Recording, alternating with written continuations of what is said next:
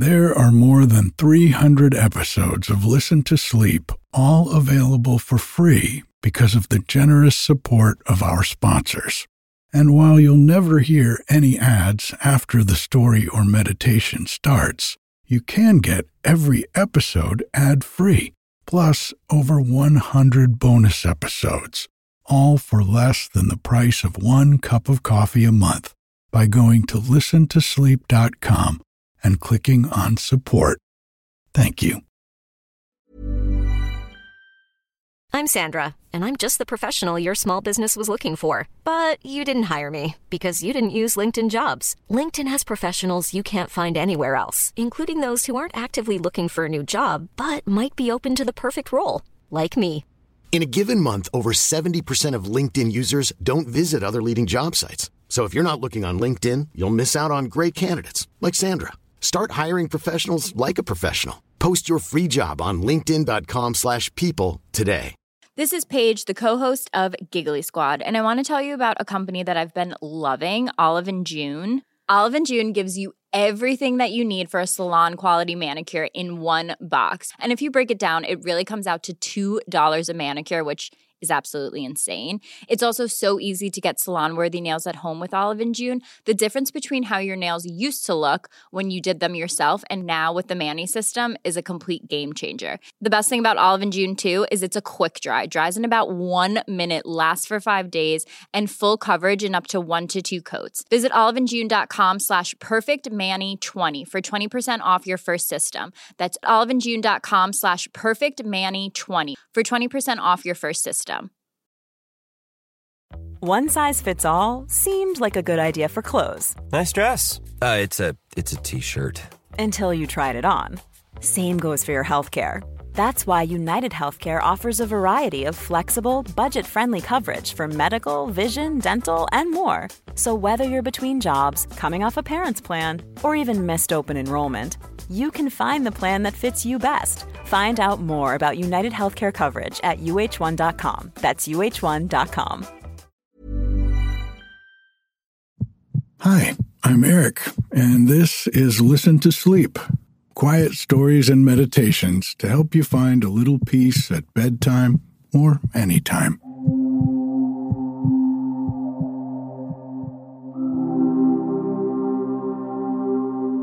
One of the joys of making this podcast, and there are many, is searching for new old stories to read to you. The first couple of years, super easy. I read many of the stories of the fairy tale canon and some really bizarre stuff that some of you suggested, like Goblin Market. That long, strange poem, it's still one of my favorite episodes of all time. If you've never heard it, it's episode number six. It's kind of hard to believe that there have been over 200 episodes since then. And I want you all to know how much I appreciate all your requests and comments about the stories I read. I love a good meaty story, and Listen to Sleep's bedtime stories have always been as much about the story as the bedtime part. And it's been so great to find an audience of folks like you who enjoy them too. Would you mind doing me a favor this week and recommending the podcast to someone you know who might enjoy it? Maybe someone who loves good old fashioned meaty stories read slowly and gently. Or someone who's maybe interested in meditation. Either way, I'd love to keep growing this community of folks, and the best way to do that is word of mouth. Thank you. The easiest way to share the podcast with someone is by sending them a link to the website where they can search and listen to every episode for free. It's at listentosleep.com, and there's a link in the show notes. I'll also put a link to the Goblin Market episode there for you. I want to thank Connor, Dolores, Melanie, Kira, and Ingeborg for supporting the podcast by joining the Patreon this week. Thank you to all of you for your support. If these stories help you sleep and you have the means, I would really appreciate your financial support to help keep the podcast going. And I've got some perks for you too. You get a free download of the Alice in Wonderland audiobook when you subscribe to the ad free version of the podcast, and it's just $3 a month through the Patreon. For another $2 a month, you can also get an extra episode every week where I read a longer book serially. Right now, I'm reading Treasure Island. It's really good. Or if you'd rather not have a monthly subscription, you can buy any of the Sleepy Classic audiobooks I've read a la carte for just $5.50 each on listentosleep.com. They're yours to own and share with family and friends. Or you can just leave a tip you'll get an email with a couple of special surprises for that. Your support, along with that of the advertisers, helps me continue to make two free episodes of Listen to Sleep every week to help folks all over the world get a little better sleep at night and a little more peace during the day. You can get more information about supporting the podcast on listentosleep.com, including all of the perks that are available for supporters. This week's story has a title that makes it sound like it might be scary, but it's not.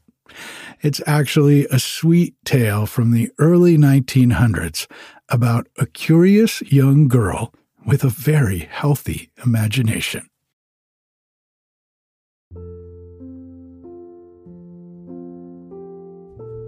Let's take a deep breath in and out. Letting go of the day, just feeling the weight of gravity pulling you deep down into the mattress. Another deep breath in and out. Nothing to do, nowhere to go no one to be. This is your time. Time to rest. And one more deep breath in and out. If you get tired while I'm reading to you, that's okay. Just let yourself drift off.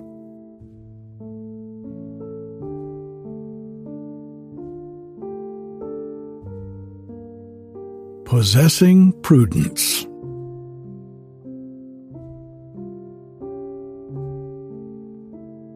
A lie is an abomination unto the Lord, a hundred and twenty-four. A lie is an abomination unto the Lord, a hundred and twenty-five. A lie is an abomination unto the Lord, a hundred and twenty-six. Recited Prudence Jane and paused. Go on, said Aunt Annie, looking up from her sewing and fixing her eyes severely on the small blue back across the room. Prudence Jane, with the heels of her little ankle ties together and her hands clasped tightly behind her, was standing in the corner saying what was known in the family as her punish sentence. Whenever she had been unusually naughty, she had to say one four hundred times up in Aunt Annie's room. It was, no doubt, a silly sort of punishment, but it was one that Prudence Jane strongly objected to. And that, after all, is the essence of a punishment. Prudence Jane had seven teasing, mimicking brothers, and whenever one of them caught her saying a punish sentence, it was days before she heard the last of it. Already in the garden below, there was an audible shrill voice singing, a lie is an abomination unto the Lord, to the tune of Has anybody here seen Kelly? And out of the corner of her eye, which was supposed to be fastened on the rosebuds of Aunt Annie's wallpaper, Prudence Jane could see an impudent little person in corduroys straddling the gravel walk and squinting up at the window. Is a lie's an abomination in the Bible? inquired Prudence Jane. Yes, said Aunt Annie. Go on. Where? demanded Prudence Jane. Where? repeated Aunt Annie, a little blankly. Why, why, in the middle of the Bible. Don't you listen to the minister, Prudence Jane? The middle of the minister's Bible? pursued Prudence Jane. Yes, of course, said Aunt Annie. Prudence Jane, if you don't go on at once, I shall have you say it five hundred times. A lie's an abomination unto the Lord, a hundred and twenty seven, resumed Prudence Jane hastily. Prudence Jane's sentences varied from day to day, it being Aunt Annie's idea to fit the sentence to the crime whenever possible. Thus, for being late to school, it was, naturally, procrastination is the thief of time. While for telling Lena, the cook, that Uncle Arthur had said she was more of a lady than Aunt Annie, the sentence had been nothing less than truth crushed to earth will rise again. This particular fib had been very disastrous in its consequences. We will not dwell upon them here. They make a story in themselves. Suffice it to say that there was no possible excuse for Prudence Jane. It was otherwise with the fib for which she was this morning serving a sentence up in Aunt Annie's room those who also have been named after their two grandmothers will at once forgive Prudence Jane for telling the new minister, the very first time she met him, that her name was Imogen Rose. It was, to be sure, a stupid little fib, and was therefore quite unworthy of Prudence Jane.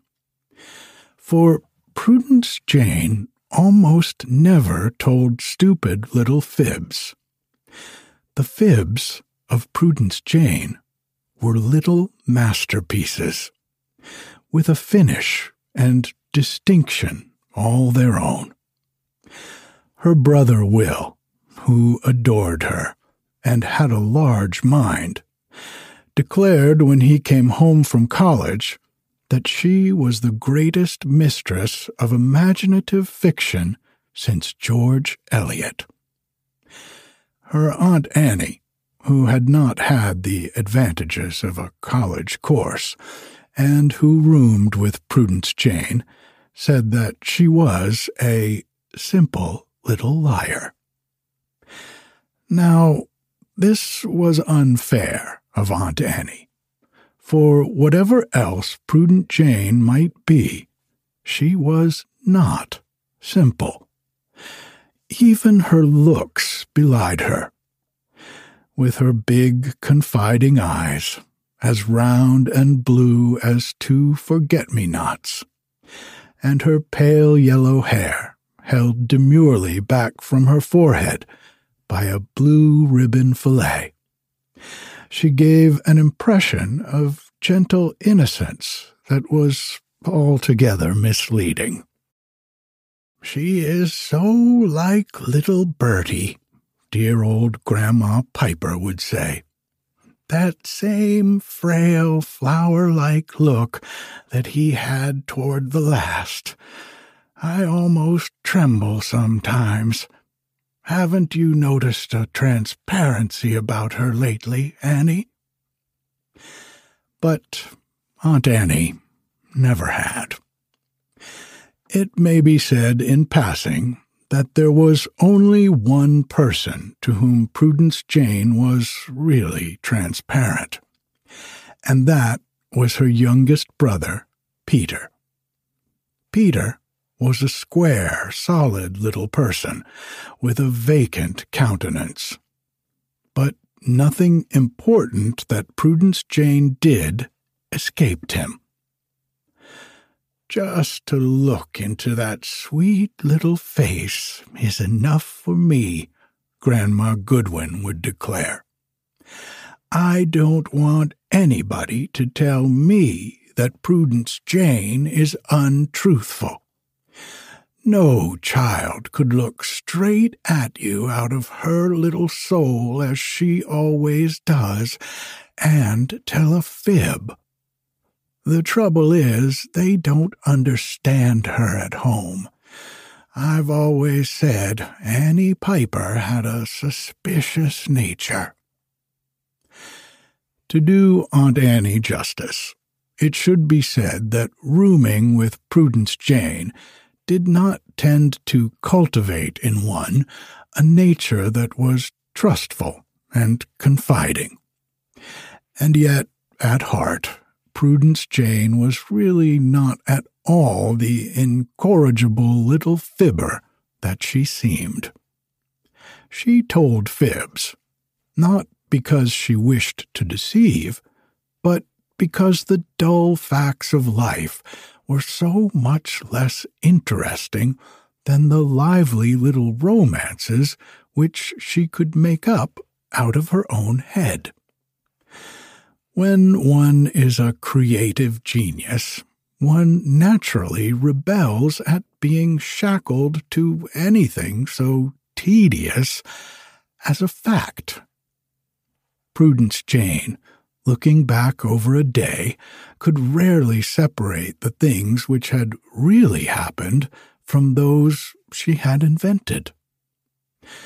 Her brother Horace, who was studying law, said that he would give a hundred dollars to see Prudence Jane on the witness stand.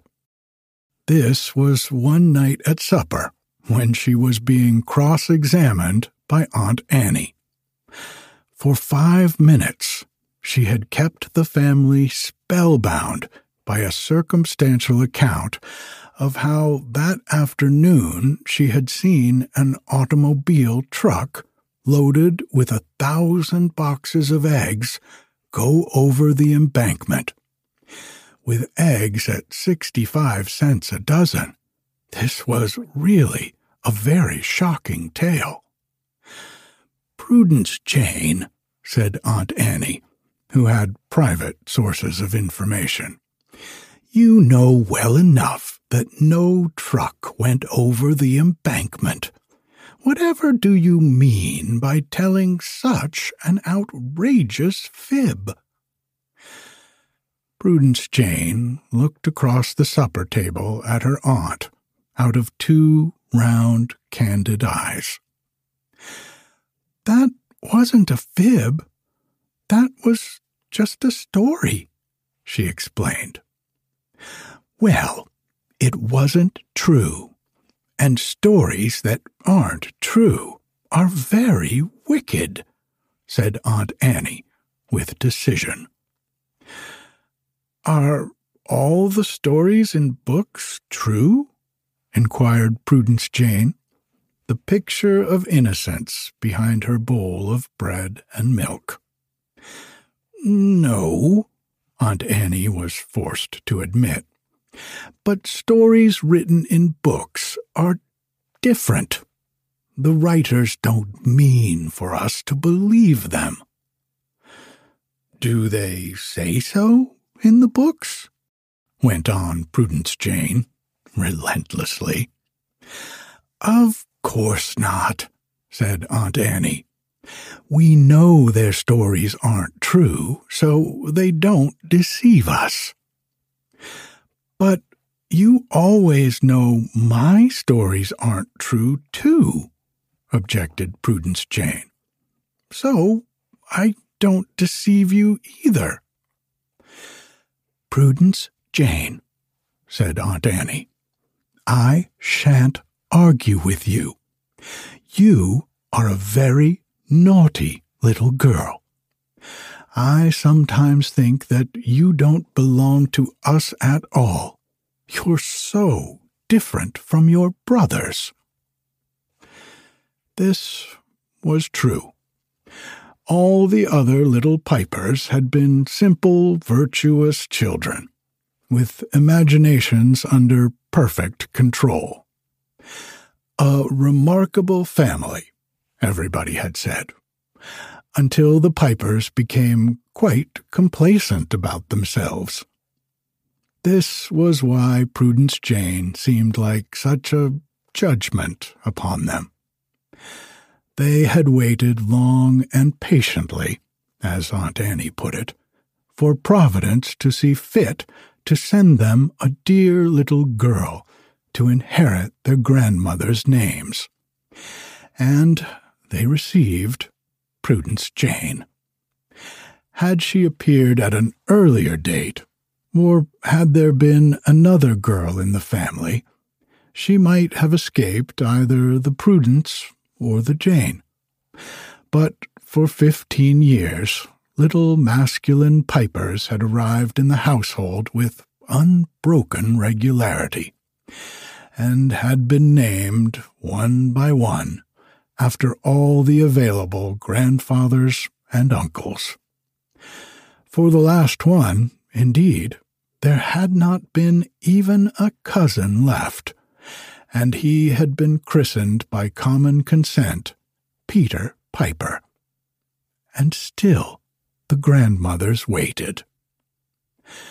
From the moment, therefore, when bluff old Dr. Jones looked in upon a parlor full of aunts and announced that it was a girl at last, by Jove, there had been no choice left for Prudence Jane the only point discussed in the solemn family conclave was as to whether she should not be Jane Prudence. Oh, for mercy's sake, call the poor little kid Jurisprudence and be done with it, said a flippant uncle. And that had settled it. Prudence Jane was duly entered at the end of the list in the middle of the family Bible and her career began. Through eight years, she was just unmitigated Prudence Jane. Not a syllable of it could ever be omitted, lest one grandmother or the other be slighted. And then, suddenly, one day, she decided that it was a combination no longer to be borne. She hated her name with all her little soul. Therefore, she would discard it and take another. This sounded simple, but there were, in fact, several complications. The most important was Aunt Annie. Never a really progressive spirit. In this matter of names, Aunt Annie showed herself to be an out and out stand patter. You wish that you had been called Gwendolen? She echoed in horror as she combed out the pale yellow hair at bedtime. Why, Prudence Jane, I'm ashamed of you. Gwendolen is a very silly name indeed and you have two such noble ones. I hope that you will grow up to be like the beautiful grandmamas who gave them to you, which was a truly lovely little bit of optimism on Aunt Annie's part. Prudence Jane did not consult Aunt Annie further. That very night, however, staring up into the darkness from her little bed, she decided upon a new combination. And when the Reverend Mr. Sanders came up to her the next day after Sunday school and inquired kindly what little girl this was, Prudence Jane was quite prepared to tell him, with the transparent look which so frightened dear old Grandma Piper, that it was Imogen Rose. She fully meant to inform her family of this interesting change as soon as she got home from Sunday school.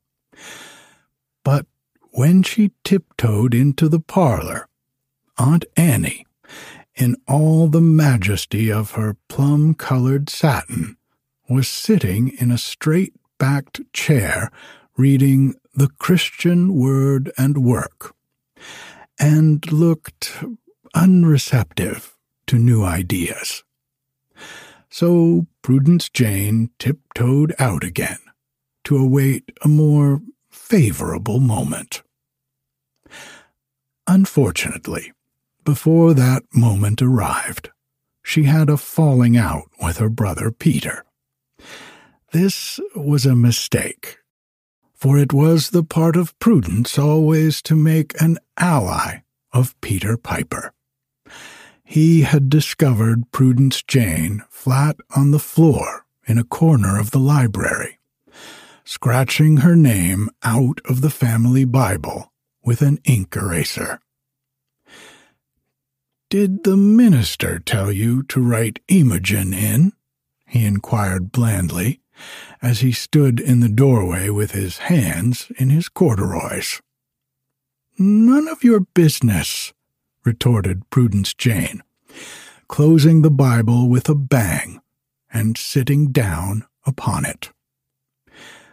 The result was that Peter Piper, from whom nothing was ever hidden, went off and told Aunt Annie all about Imogen Rose and the minister.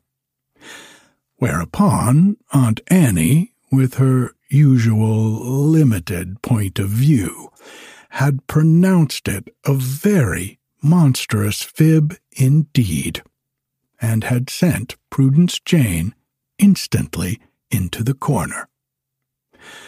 A lie's an abomination unto the Lord, 398. A lie's an abomination unto the Lord, 399 a lie's an abomination unto the Lord. Four hundred, finished Prudence Jane at a canter, and whisked around from her corner. Aunt Annie beckoned with a solemn finger. Tomorrow, Prudence Jane, she said, looking across the sewing table, I am going to take you to see the minister and you must tell him yourself what your real name is, and what a dreadful story you have told him. I shall ask him what he thinks should be done with a little girl who cannot speak the truth. I'm sure I don't know what he will say, but we can't deceive a minister. They always know when they hear a fib. Do they? asked Prudence Jane, openly interested, her round eyes fastened upon her aunt. Always, replied Aunt Annie rashly. Then why do I have to go and tell him? asked Prudence Jane. Prudence Jane, said Aunt Annie. You are a very saucy little girl, and I'm sure I don't know what is going to become of you. Prudence Jane walked slowly out of the room. She was considering what Aunt Annie had said about ministers, and she wondered if it were true. As she went tripping down the stairs, she decided to put the Reverend Mr. Sanders to a test the very next time she met him.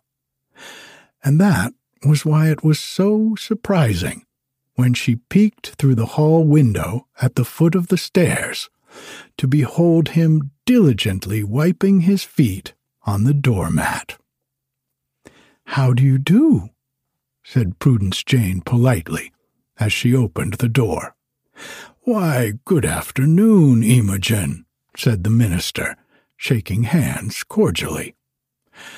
Prudence Jane made the little nicks that she had learned at German school. It was always the finishing touch to Prudence Jane. The Reverend Mr. Sanders looked down upon it with a most friendly smile. Is your aunt at home? He asked, placing his hat on the table and following Prudence Jane into the parlor. Yes, she said with simple candor. A fib of that sort was quite beneath Prudence Jane. Then she sat down on a velvet sofa, spread out her little blue skirt, folded her hands in her lap, and crossed her ankle ties. She had never in her life looked so much like little Bertie. The Reverend Mr. Sanders, regarding her from an opposite chair, waited for her to open her lips and say, Speak, Lord, for thy servant heareth. Instead, this is what she said Is Eliza Anna Abomination your grandmother? I beg pardon, said the Reverend Mr. Sanders. Is she dead and gone to heaven, and that's why you say, Unto the Lord? continued Prudence Jane. I wonder, Imogen, he said, if you would mind beginning over again. I say, is Eliza Anna Abomination your grandmother? repeated Prudence Jane. Aunt Annie says she's written down in the middle of your Bible, where all people's relations are, and she sounded like a grandmother. They always have such horrid names. The minister looked across at the velvet sofa with eyes that entirely contradicted the gravity of his face. No, he said. I'm sorry, but she isn't. I wish she were. I never heard of such a jolly grandmother. Is she an aunt? pursued his small interlocutor. I'm afraid that she's not even related by marriage, he replied. Isn't she written down in the middle of your Bible at all? said Prudence Jane. The minister shook his head. No, he said. I'm afraid not. Then Aunt Annie told a whopper, announced Prudence Jane with satisfaction. We should not malign the absent, said the Reverend Mr. Sanders. And that being the case, suppose you go up at this point, Imogen, and tell your Aunt Annie that I am here. Prudence Jane wondered what maligning the absent was. She distrusted gentlemen who made cryptic remarks of this sort. It was a way her brother Horace had. She saw that the moment had now arrived to test Aunt Annie's theory about ministers and fibs. She can't come down, she replied. Can't come down? repeated the minister. No, said Prudence Jane, looking at him out of the depths of her forget me not eyes. She's washed her hair. Oh, said the Reverend Mr. Sanders, in the tone of one who finds the conversation getting definitely beyond him. At this moment, an apparition with a round face and a pair of corduroy shoulders suddenly darkened the open window. A lie is an abomination unto the Lord, it sang, and catching sight of the clerical back, vanished hastily. Interesting chorus, observed the Reverend Mr. Sanders. Prudence Jane paid no heed to this interruption. It's hanging down her back now, she pursued, launching upon the details with her usual aplomb. It comes clear down to here. And standing up, she indicated a point halfway between her ankle ties and the bottom of her ridiculous skirt. The minister gazed fascinated. Prudence Jane sat down again. She washed it with Packer's tar soap, she said, her eyes fixed upon her victim. She was quite unable to make out whether Aunt Annie was right about ministers or not. The Reverend Mr. Sanders looked like the Sphinx. She gave a piece to a gentleman once, went on Prudence Jane, warming to her work. He wasn't a very nice gentleman. He was, uh, uh, she hesitated a moment over a fitting climax. Uh, uh, Piscopalian, she finished. Mercy, said the Reverend Mr. Sanders, finding his voice at last. And what, may I ask, are you? Prudence Jane looked faintly surprised. I, she said, with pride and composure, am an orthodox congregationist. Yes, said the Reverend Mr. Sanders, so I suspected from the first. And now what did he mean by that? thought Prudence Jane to herself.